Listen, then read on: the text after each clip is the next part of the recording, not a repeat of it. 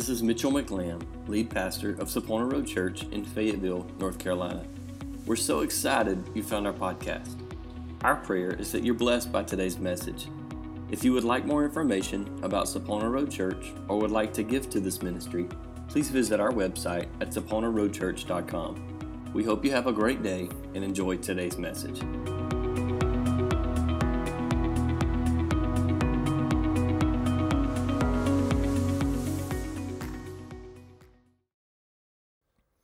Exodus chapter 1. If you please turn there with me. I told you at the beginning of the year that until the Lord led me otherwise, I was going to preach in a different book of the Old Testament in order um, until every month until the Lord led me different. Um, so we finished up uh, several weeks back. A couple weeks back, I finished the sermon series I was preaching called In the Beginning. And I want us to look at uh, Exodus. So this series is The Exodus, A Way Out.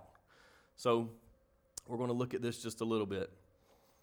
I'm going to start in Exodus chapter 1. Now, I'm going to walk through this. You know how I tend to do.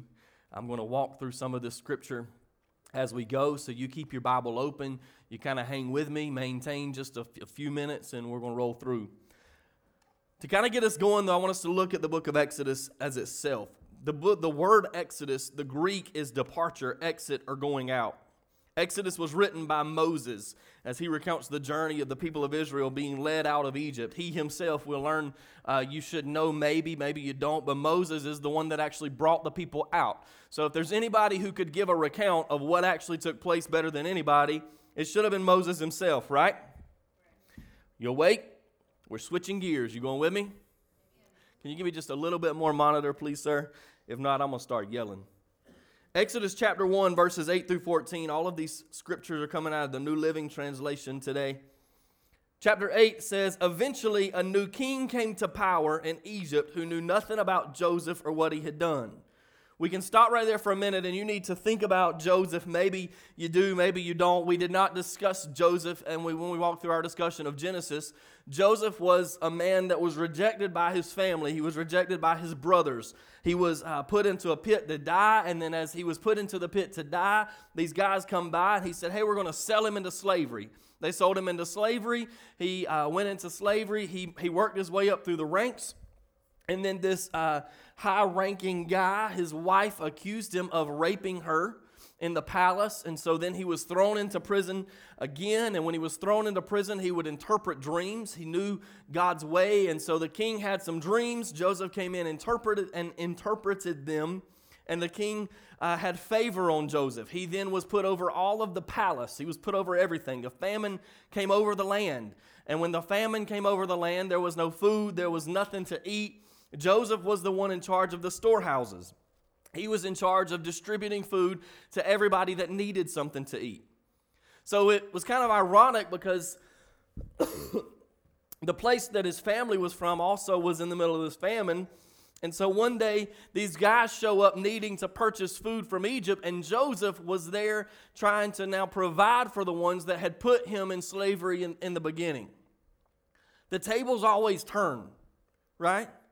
The tables always turn. When, when God has appointed, when God has chosen, when we're faithful, no weapon that's formed against us can prosper. Nothing can stand, right? So Joseph here now has the authority, he has the power, he has the favor with God that he is the one put over providing for his family. And he did that whenever he realized who these guys were. He eventually revealed himself to his family. His dad came down, they moved everybody to Egypt, and, and the king gave the Israelites at this point, he, or he gave the uh, Joseph's chosen people, the Israelites, their own place. He gave them their own place in the kingdom. They had a place they could flourish, a place they could grow land, they could grow their crops, they could grow their animals, everything they had. And that's where we pick up in verse 8 where it says, A new king came into power. Joseph has died by this point. You read the first part of Exodus, Joseph has died. His people have multiplied, but Joseph himself is no more. And a, a king came into power who knew nothing about Joseph or what he had done, and he said to his people, Look, the people of Israel now outnumber us and are stronger than we are. We must make a plan to keep them from growing even more. And if we don't, if war breaks out, they'll join our enemies and fight against us, and they'll escape from the country. So the Egyptians made the Israelites their slaves. They appointed brutal slave drivers. Um, one translation said taskmasters over them, hoping to wear them down with crushing labor. They forced them to build cities of Pithom and Ramses as supply centers for the king. But the more the Egyptians oppressed them, the more the Israelites multiplied and spread, the more alarmed the Egyptians became. The more they were oppressed, the more they multiplied. There are some ancient writers that believe that uh, they write and they tell us about how these Israelite women were having four and five babies at a time. They've never seen multiplication. They've never seen people multiply the land and fill the land like the Israelites did in this time. The more they were oppressed, the more they multiplied. I thought about that for you and for I. How often is it that when we face oppression, when something comes against us, we don't drop our head and we don't walk off in defeat and pull back and if anything we, we, we subtract and we actually decrease in number. Rather than when the oppression comes we increase. It's so much easier when oppression comes against us to withdraw to find ourselves in the place of isolation we talked about a few minutes ago when oppression comes against us, when we're pushed to a point where we're feeling like we got a slave driver over us, it's so much easier to get lazy and get to a point where we want to retract, retract and hide in a corner somewhere, right? And these people of God set an example for you and for I, even as the church, that when oppression come, rather than withdrawing, rather than retracting and hiding in a corner and being put somewhere to be appeased, they, they grew, they multiplied the more they were oppressed, to the point that the Egyptians were afraid of them. Verse 11 says, So the Egyptians made the Israelites, we've, we've already gone there, we moved down to 13. So the Egyptians worked the people of Israel without mercy they made their lives bitter, forcing them to mix mortar and bricks and do all the work in the fields. They were ruthless in all their commands. So the king puts an order out for the midwives of the Israelite people. The king put an order out. He said, Hey, uh, midwives, whenever you go into the home of a Hebrew lady when she's about to give birth and you realize that uh, you're there in that birthing process, when a baby boy is born, kill him. When a baby girl is born, the girl can live the Lord kind of dropped something in my heart this morning that if we can kill the boys, we kill the men. Right? Do you realize that in the majority of our churches, this one included, the majority of our churches, the majority of the Christian faith, there are more women that are true, rooted in their faith, women, than there are men. It's just a fact. It is what it is. It's a whole lot easier to find a, a woman that is rooted down deep in her faith than it is to find a man. Sure, there are men, but they're a whole lot more few. And the Lord kind of dropped it on my heart that I thought, you know, what's the point? Sure, we're going to kill these Hebrew baby boys, but he, the king knew that if he could kill the boys, there would be no men. If he could kill the boys when they were born, there would be no men to stand and fight in the army that would stand against them.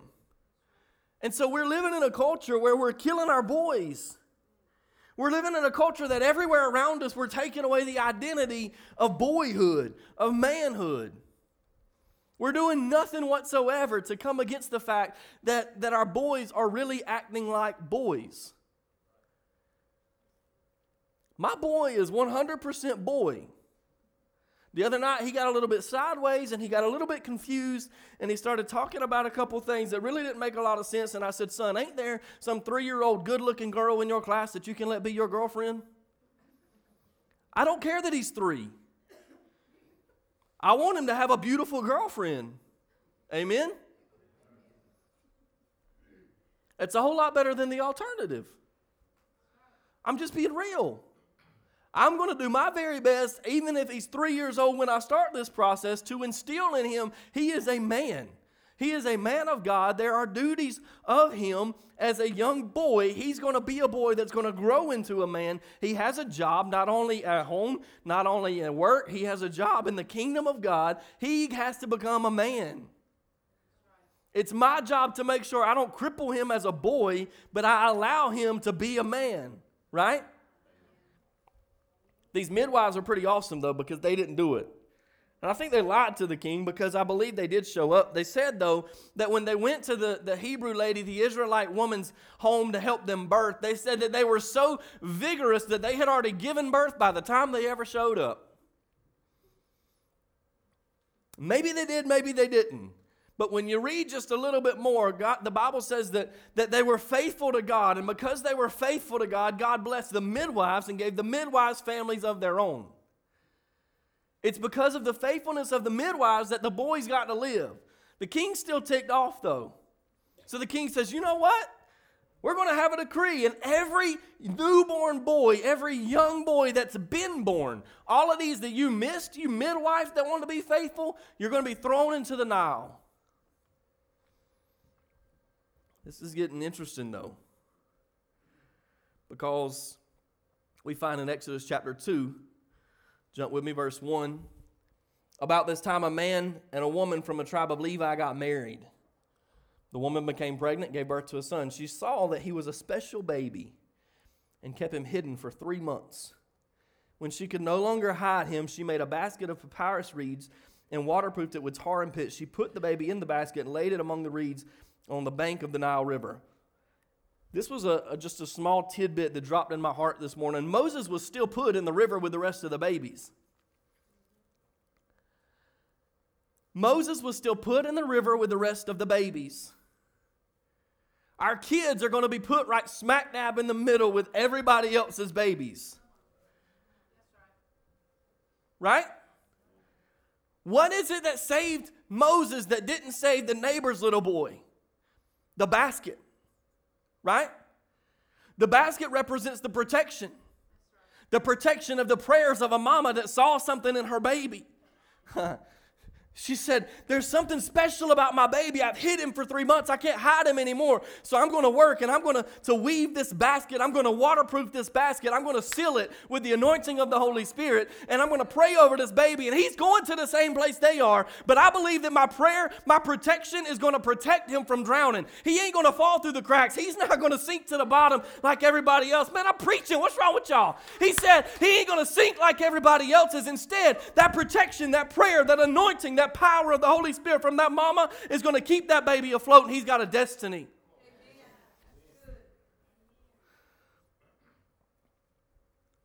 And God's already orchestrated the right people to the right time. This new king showed up and knew nothing about Joseph whatsoever, but the king had a daughter. The king didn't realize his daughter was going to be the one to change all of eternity. The crooked king, the crooked king, the one that wanted these baby boys to be drowned. His own daughter, his own flesh and blood was going to be the one to, to deliver, to raise up this child that would deliver the people out of slavery. See, the king's daughter shows up, the princess shows up one day, and all I can picture is like Elsa showing up to the river to take a bath, and, and Olaf and never mind, you're not with me.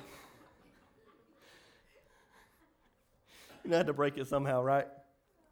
The princess shows up to take a bath, and her maidens are there, and they're all around, and she sees something over in the distance because the baby hasn't drowned. The baby's still there. Mama's protection worked. She said, Hey, go get me that basket, give me that baby. And she comes back, and they, they show back up, and it's this little Hebrew baby. And off in the distance, Moses' sister is watching to see what happened. And she shows up at just the right time. Hey, princess, did you find something? I know this perfect lady that can nurse that baby for you. Princess is like, absolutely, go get her and I'll pay her wages. Little girl walks straight and, hey, my mama, uh, the princess found baby and uh, you can nurse the baby and make money while you do it. It's the Bible. It's interesting. That's crazy. God had orchestrated all of this from the beginning. This king shows up who didn't know Joseph, who's corrupt, who wants everybody dead, and his daughter money out of the palace. God's going to use money straight from the devil himself to raise up the baby that's going to bring the people out of, out of slavery. That's crazy. And she names him Moses, which means to lift out. She had no flipping clue the power of that baby's name. She had no idea that when she named him, he was literally going to be the one to lift the people out of slavery and take them into freedom and take them into the promised land. She had no idea when she named him what was going to take place. She herself, out of the palace of evil, named him and prophesied over him and brought something into his life that might would not have existed otherwise. Man, I missed y'all last Sunday.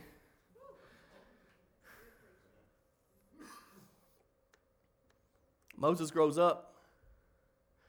I don't even really know where I am, but it really doesn't matter.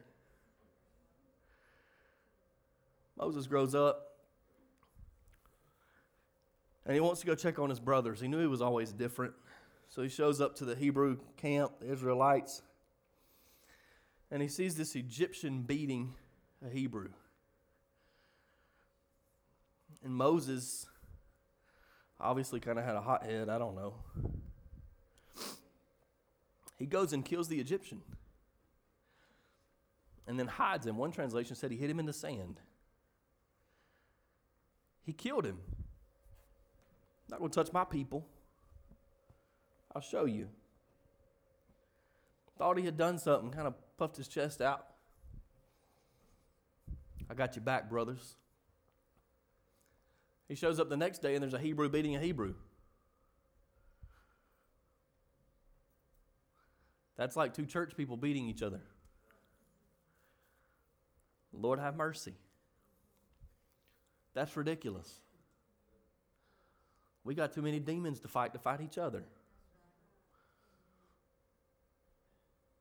And so then he walks up and says, I almost said what I would have said, but I'll say what Moses said. What are you doing? Why are you fighting each other? And they're so bound by their slavery, they're so messed up by their circumstance. So messed up by their circumstance that they say, Who are you? Who do you think you are? You're going to come be our ruler? You're going to come be our judge? Come down from the palace and you're going to show up and you're going to tell us what's right, what's wrong now? Nah, you realize the king actually knows what you did. He, he realizes that, that you killed one of his men and now you better hit the road, Jack, because he's coming after you. And so Moses flees and he flees to Midian and he shows up there and he meets this girl at, at a well. And there he's serving. He sits down at a well in Midian, and these girls are there. They're trying to draw water, trying to draw water to feed their herds, their herds of sheep, right? And the Bible says that these guys show up to attack them, they show up to get them, and Moses runs them off. He defends them, and then he draws the water for these girls. Even raised in the palace, Moses has got a heart to serve people. He's raised in the palace where he was the one that could be served. His mama is the princess. Elsa's showing up to take a bath, remember? His mama is Cinderella. He could have anything in the world he wanted. Yet when he flees, he sits down and he serves. And because of his service, they show back up to daddy. Ruel. And she say, he, he says, What'd you do with this guy? Where's he at? Oh, we left him at the well course you did, girl. Finally get a keeper and you leave him sitting there. I'm just saying. Some of you girls need to hear that. You'd rather leave that one sitting there to go for. Makes no sense to me. Talk to Micah. She did pretty good.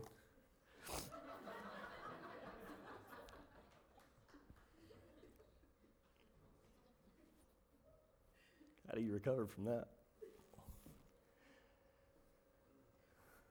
So they go get him and they bring him back. He serves this man for years. Ruel gives him a, a wife. They have a son. And finally, the king dies. We go to chapter 2, verse 23. It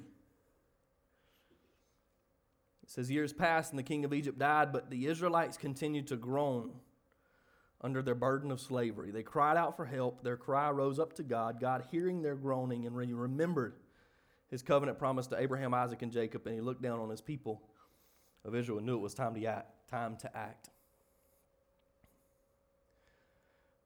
You need to recognize this little tidbit of information that's actually not part of my sermon, but I don't want to leave it out. God did not go to the Israelite people that were crying out and say, Hold on, I'm orchestrating this.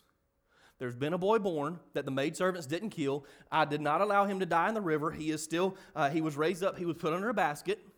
Hold on, quit complaining just a minute. I'm working on this over here. I, I, put him in a basket. He's in a basket. He lived. He, he didn't get he didn't drown. Then there was a princess, this evil king that you're complaining about. Just hold on just a minute. Shh, be quiet a second. That evil king you're complaining about, I actually used his princess, his daughter, to raise up this boy, and he was raised in the palace. And see what happened was he he got a little hot-headed one day. He killed somebody, so he ran. Hang on, quit complaining. He ran off, and I put him in Midian. He's been training up. He's been serving for a long time now. He's got a family, and I'm bringing him back. God said He heard their prayer. Never did he go back to them and say, Hey, I'm about to bring you out of slavery. Never did he do that. Instead, while they're complaining, while they're, they're frustrated, and I don't belittle that, I'm sure that was rough. But in the midst of all of that for them, God's working, but doesn't have to tell them He's working. We forget God's on our side. We forget He's actually moving in our situation because He doesn't tell us, well, this is how I'm going to work this out for you, son. God don't owe you that. But just because he's not telling us doesn't mean he's not doing it. Look at what he went through just to get Moses to show back up. So Moses makes a journey.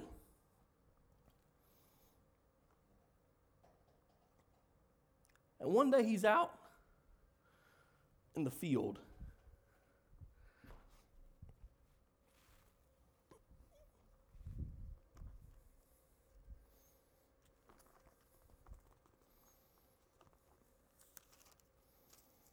Chapter 3, verse 1. Moses is still back pasturing this flock. He's serving. He's still serving. He's fled everything that he's ever known. He's, he's fled the life that he had. He fled the palace.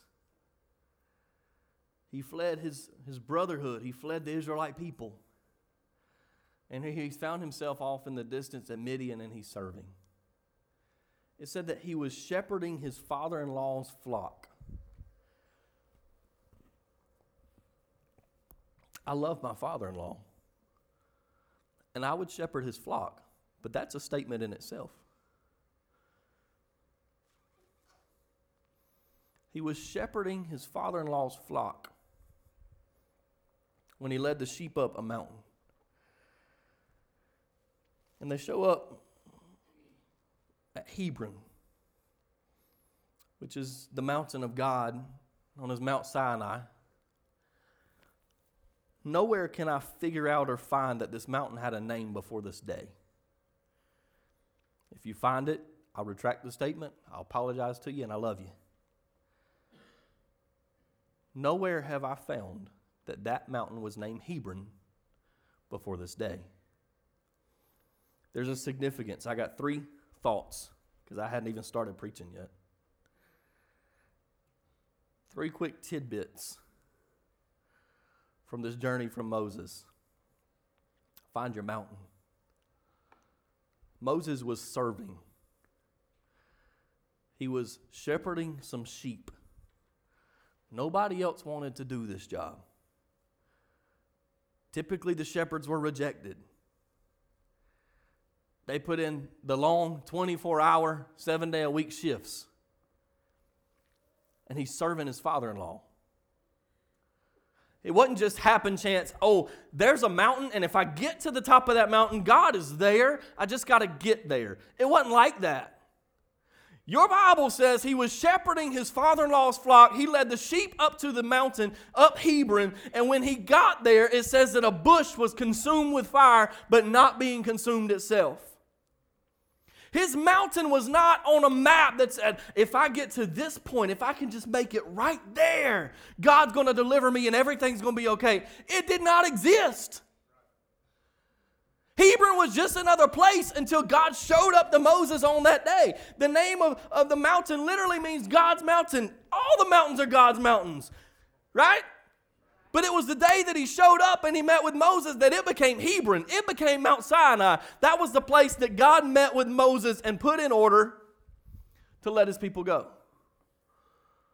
You with me? But you got to find your mountain. God's waiting for you. He's waiting for an encounter with you. He's waiting for an encounter with us. And we can look at the roadmap all day, every day, trying to figure out how to get there. But it's in the everyday mundane of our service and our worship. He's serving his father in law by shepherding his flock and leads those sheep to the mountain. And it's at the top of that mountain that he meets with God. Find the mountain.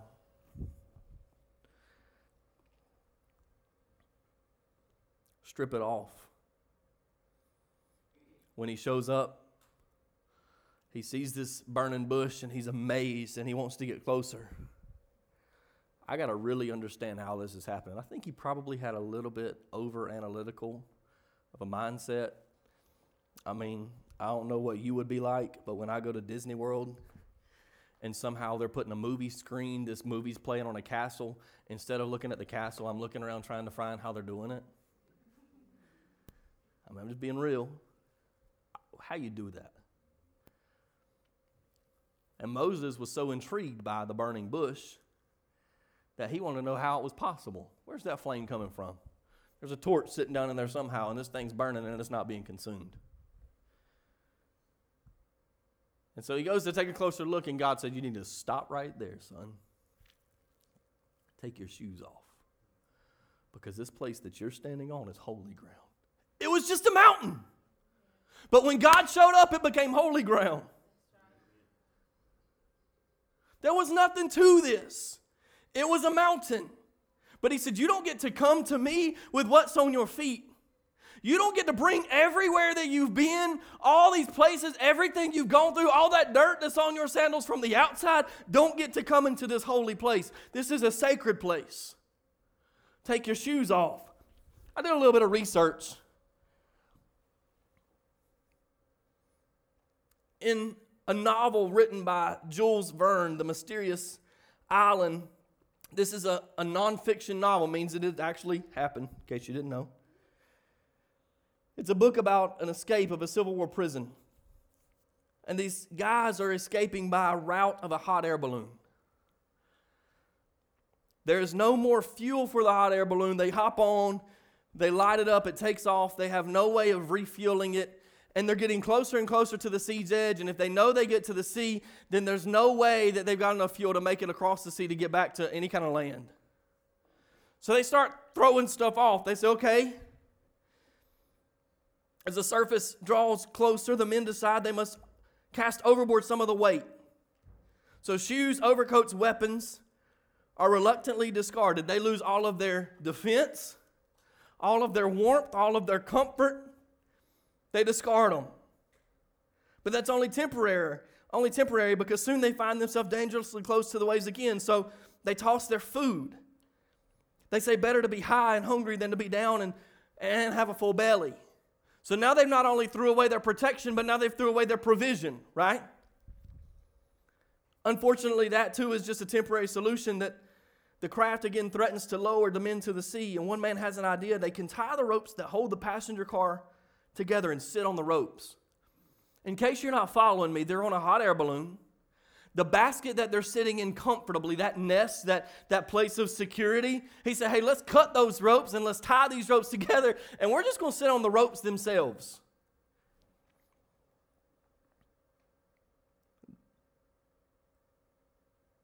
They cut it away, and the basket dropped in the ocean, and the balloon started to rise. Eager to stand on the land again, they jump in the water and swim to the island. They live spared because they were able to discern the difference between what was really needed and what was not. The necessities that they thought they couldn't live without were the very weights that almost cost them their lives. Hebrews 12:1 says, Therefore, since we're surrounded by such a huge crowd of witnesses to the life of faith, let us strip off every weight that slows us down, especially sin that so easily trips us up, and let us run the race of endurance that God's placed before us. God said, You don't get to come into my presence. You don't get to, you don't get to approach and see how this works with what's on your feet. Strip it off. Because everywhere that Moses had been, USA Today, this is gross, did a study. July the 4th, 2019 was when this article was posted. You can look it up. Said that your shoes tracking dirt, yes, but also fecal germs and diarrhea introducing bacteria. They get dirtier than the toilet seat. That's disgusting. I'm thankful for Brother Bruce that likes to mop the floor with antibacterial junk to make sure that we ain't tracking mess out of our bathrooms into this beautiful holy ground. Amen. They took 10 people with brand new shoes. They wore brand new shoes for two weeks. Outside of the shoes averaged about 421,000 units of bacteria compared with 2,887 units on the inside. Fecal bacteria appeared on 96% of the shoes. That's disgusting. The point is, you got to take some junk off and get some mess out of your life before you can approach the presence of God. All of Moses' past, everything he had done, everywhere he had been, there was some kind of trace on his sandals. And God said, Nah, you don't get to come here until you strip that off. He found a mountain. But then he had to strip it off. So they go through this long conversation, and God reveals himself to him, and he says, Moses, I'm going to use you to deliver the people out of Egypt. And Moses instantly does what you and I do. He said, But who am I that could do such a thing? And how do you expect me to show back up these people? The Bible says that the people that wanted to kill you are now dead. He said, But these people This is the same ones that, that rejected me, that turned me over to the king when I was there last time. Remember, God? How am I going to prove to them that you really are God and I'm really sent there to do this? And the Bible says in Exodus chapter 4, verse 2, he looked at him and he said, What's in your hand? This is important. What's in your hand? And Moses' Moses' response is extremely important. What does he say? It's a what? A what? A shepherd's staff, right? That's important to note. He said it's a shepherd's staff. And God said, throw it down. He threw the staff down, he laid it down on the ground, and it instantly became a snake, and it scared Moses. He jumped back. He ran from the snake. And God said, Now reach down there and grab it by the tail. When he reached down there and grabbed it by the tail, it turned right back into his staff.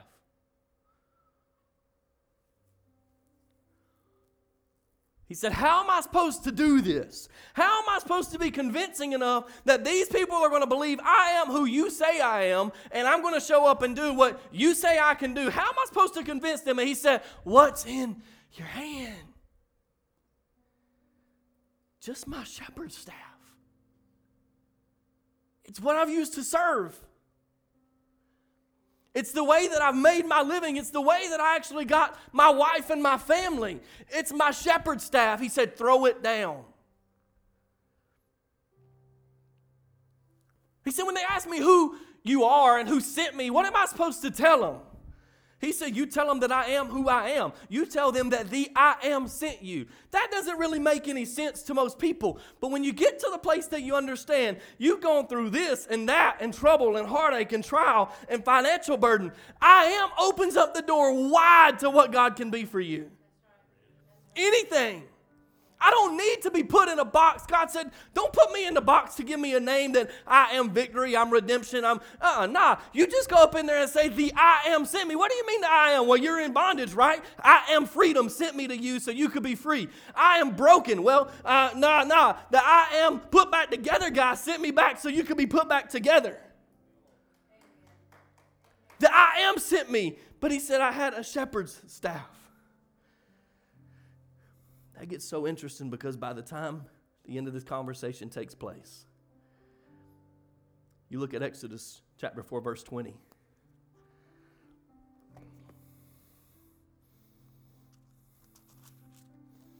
You can't make this stuff up. I'll read it to you out of the New American Standard Bible. It's going to be on the screen in the New Living Translation, but it says So Moses took his wife, his sons, mounted them on a donkey, and returned to the land of Egypt. Moses also took, he carried in his hand what?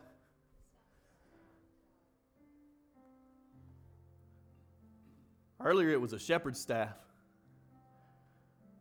Right? Still the same staff. He didn't get creative and make a new one between verse 2 and verse 20. It's still the same staff. All that took place was he threw it down. He said, What's in your hand? It's a shepherd's staff, God. It's what I use to put the sheep where they go. It's what I beat off their heads with. And they get on my nerves. It's a shepherd's staff. It's my tool. It's my toolbox that I have to have for my vocational job, Lord. He said, Throw it down and he throws it down. And what was the shepherd's staff now is the staff of God. Throw it down.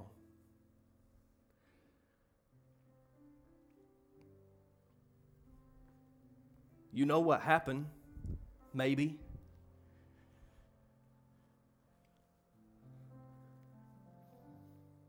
He goes to the people and they get the elders together him and his brother Aaron, you need a brother. I say that often, but you need a brother. You need somebody that's got your back. Somebody that ain't going to judge you. Somebody you can pour out a trial, a struggle, a heartache that's going to celebrate with you. You need a brother. So Moses and Aaron show up to the elders, to the people. We'll talk about that next Sunday because that's not important today. Find a mountain, strip it off, and throw it down. The mountain's interesting to me because I skipped it intentionally. I struggle with the mountain. I'll just be honest with you. The mountain's a struggle for me. I'm fast paced, I'm moving. If I've got some motivation and fire under me, you really can't keep up with me. And what I'm doing, the way that I'm working, my vision is ginormous.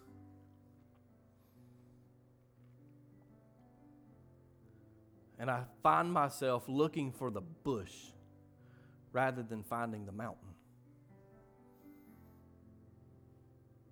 I find myself chasing the bush I want to be at the feet of God. I want to be right smack dab in the middle of the presence of God, but I want to completely skip the journey up the mountain with the sheep. Don't you want to get rich quick? Sure, you do.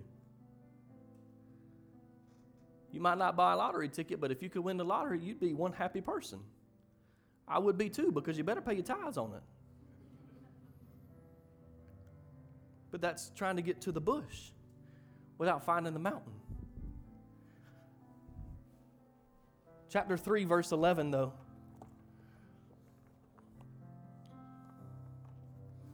Moses is still questioning God.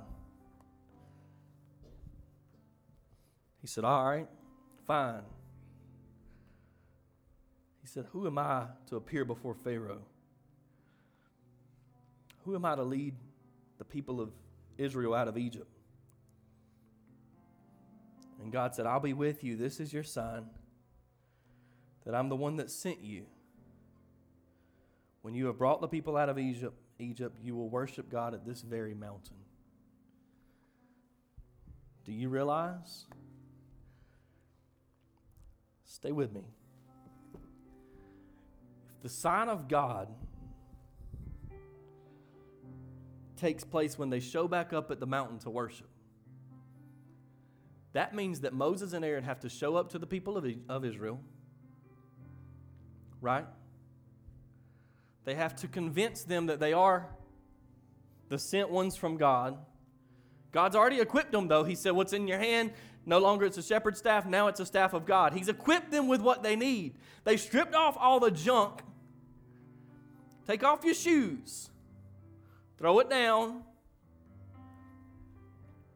they had to go and convince the Israelites, these elders of the Hebrew people. But not only then did they have to do that, but then he had to go and stand before the king and say, Hey, king, it makes no sense. These were the slave, the, the slaves, they were the, the workforce behind Egypt. Every building other than the temple was made of bricks. The Israelites built the kingdom.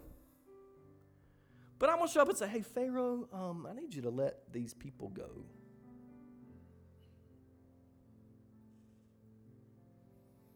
Nah, they ain't going nowhere. What's your problem, guy? Well, the I am sent me. What do you mean the I am? Well, he's actually going to be the I am that sends a bunch of frogs around here. And he's going to be the I am, the one that's going to show you what it's like to have a bunch of gnats or flies. And he's going to be the I am that's actually going to turn the Nile River into blood. I need you to let my people go. And we're going to get there in this conversation, but I need you to understand in order for them to know they had done right, they had to go do all of that and get back to the mountain. That means they walked in front of the elders of Israel without really knowing that the presence of God was with them. They walked on faith, knowing that they were at the top of that mountain, they were there. Moses and Aaron met in that, they met in that place. They devised the plan, they had it together. But it was not going to be until they showed back up with the people of Israel that God consecrated what it was that He had planned to do. They had to go stand before the king. They had to say, Nah, you don't understand. You're going to let the people go. Nah, guy, you don't understand. They ain't going nowhere over and over and over this conversation takes place and they finally they leave egypt finally make it out and they finally make it back to this mountain and then god says i'm with you how much of our journey is walking in faith, knowing God has equipped us. We've left the junk behind, and we're going just in holding the staff of God. And it's not until we make it back to worship that we realize he was with us all along. It took some faith from Moses. He said, How will I know that I'm the one that you're sending? How? He said, You're going to know when you go do it all and then you make it back here. God, that makes zero sense. I got to go and fight, conquer all of this ordeal, and then I get to know that I'm the one.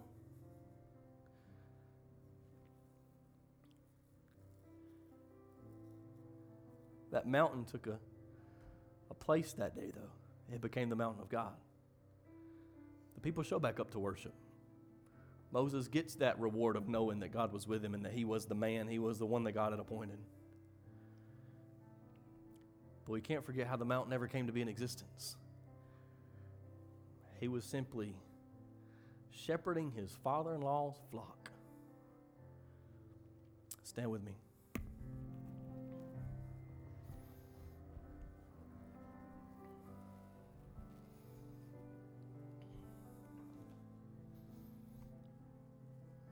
I struggle with the mundane. I struggle with the lows of the valley. I'm sure, like you do. I've got a mission in my head, I've got a vision, I got something I'm attempting to accomplish. When we're not moving 99 miles an hour, I struggle. And it is very, very easy for me to say, well, I'm tired of sitting in traffic and crawling. I'm getting off this exit and I'm going to do something else. Right? That's easy. But it was in the mundane that he found the mountain. And it was on top of the mountain that he found the presence of God. And it was in the midst of the presence of God that he shed off everything that kept him from going into the place he needed to go to walking into his destiny. It was in the presence of God that he laid down everything in his past that had ever happened. And it was in the presence of God that he realized the simple tool that was in his hand could be anointed and could no longer be a shepherd's staff, but could be the staff of God. The story of Moses is incredible. But ours really isn't much different, is it? Find the mountain, strip it off, and throw it down. Whatever we throw down, when you pick it back up, it's no longer the same. The stinking staff had just been a stick, it had been a snake. When he picked it back up, it wasn't the same staff that he threw down. Father, God, I've done my very best to be open minded and deliver this message the way that you saw for it to be delivered. Father, I pray that today something that's been said, something that's been mentioned, Lord, your word has gone forth, God, and maybe it's pierced a heart today. I hope and pray, God, that it's instilled a heart of service, a heart of worship, God, that it's in those slow times that we find the mountain.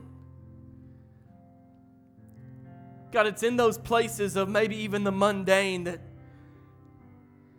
we find the mountaintop, and when we get to the mountaintop, there you are. God, you are the I am. You've chosen us.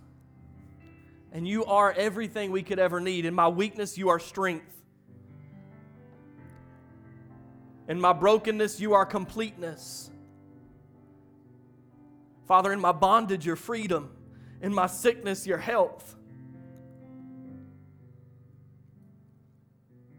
Father, everything that we could ever need, you are. God, I pray today that somebody would begin to put their head to the ground as they serve. They have a servant's heart to find the mountain. God, you're stripping off things in our life today from our past, the nastiness that we're carrying around on our feet. They don't, they don't have a place in your house. They don't have a place in your presence. God, we're standing on holy ground. You're drawing us near. You're drawing us closer, God, but some of those things need to be broken off. Those places we've been, the things we've seen, God, maybe even some of the relationships that we've made, they need to be broken off. God, and today we need to realize that there's something in our hand God, regardless whether it's an ink pen pushing paperwork, whether it's a wrench turning nuts and bolts, whether it's a hammer driving nails, Father, it doesn't matter what it is. God, you put something in our hand, and today we want to throw it down. God, that when we pick it back up, it's no longer a shepherd's staff, but it's the staff of God. I want to ask if you would, as we conclude this time together, as a closing prayer, I want to ask if you think about what it is that's in your hand, what is it that God can use? As just a symbol of throwing that down and dedicating that to God.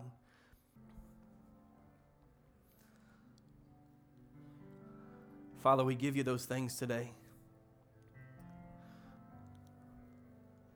God, I pray that as we are seeking your presence, we're seeking that place, Father, that you're calling us to, the place that,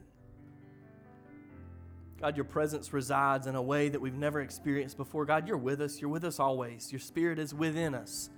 We already established that today, God. We're talking about the next level. We're talking about a new place, a new season, God. This next, this next feeling of who you are, this next feeling of your presence in our life. Father, we strip off the old today and we lay down what it is that you've put in our hand.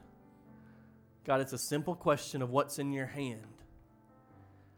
And you're asking that of us today. Father, I pray that you bless your people that are standing around these altars today. God, the things, the gifts, the abilities, the talents, the skills that you've allowed us to obtain, Father, I pray they be blessed. God, I pray that they be something, they, they be new, they would be different, God. They would no longer be what they've been, but they be something that you can use in a way like you've never used it before. I thank you, Lord. God, you're sending us out. And we're not going alone, but we're going under the power of your Spirit. We're going to celebrate, Father, the victory when we make it back to this mountain. We have to walk in faith, God, not by sight. God, but we walk in faith knowing that you're sending us. And when we get back to this mountain, we'll celebrate. I thank you, Father. God, I pray blessings over your people today. I pray for safety. God, I pray for health. I pray for those, God, again, that we prayed for during our prayer time earlier. I pray that you would bless them, God, those that need a physical touch from you. I thank you, God, that you're a healer, that you're sending that. Father, I pray you bless us and keep us and bring us back again in Jesus' name. Amen.